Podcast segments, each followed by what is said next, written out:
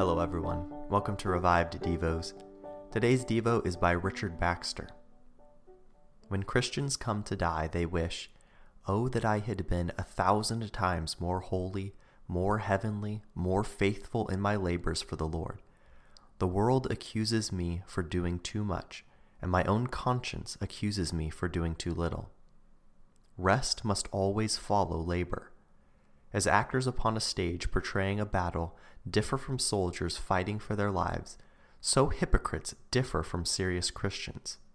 Earnestness reveals our sincerity. Isn't it sensible to exert ourselves to the utmost in obedience to God? God is in earnest with you. Why shouldn't you be with him? He was serious in his judgments. Was he not in earnest when he drowned the world, when he wiped away Sodom and Gomorrah, and when he exiled the Jews? Is it time then to trifle with God? Jesus Christ was serious in purchasing our redemption. The Holy Spirit is serious in dealing with us. He is grieved when we resist Him. God is serious in hearing our prayers. He suffers with us. He regards every groan and sigh and puts every tear into His bottle.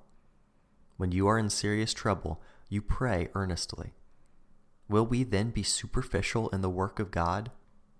And now, listener, having provided these arguments, I charge you in the name of God to make your decision. Will you yield obedience or not? I am confident that your conscience is convinced of your duty.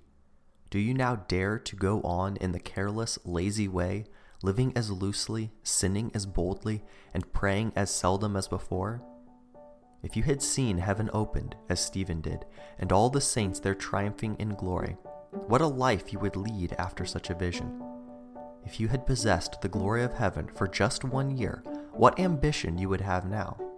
What manner of people would you be in all holy conversation and godliness?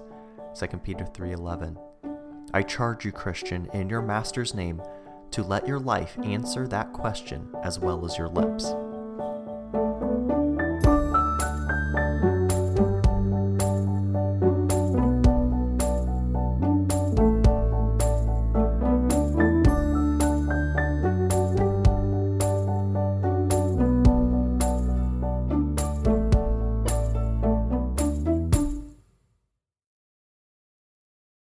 When you need mealtime inspiration, it's worth shopping Kroger, where you'll find over 30,000 mouthwatering choices that excite your inner foodie. And no matter what tasty choice you make, you'll enjoy our everyday low prices, plus extra ways to save, like digital coupons worth over $600 each week. You can also save up to $1 off per gallon at the pump with fuel points. More savings and more inspiring flavors make shopping Kroger worth it every time. Kroger, fresh for everyone. Fuel restrictions apply.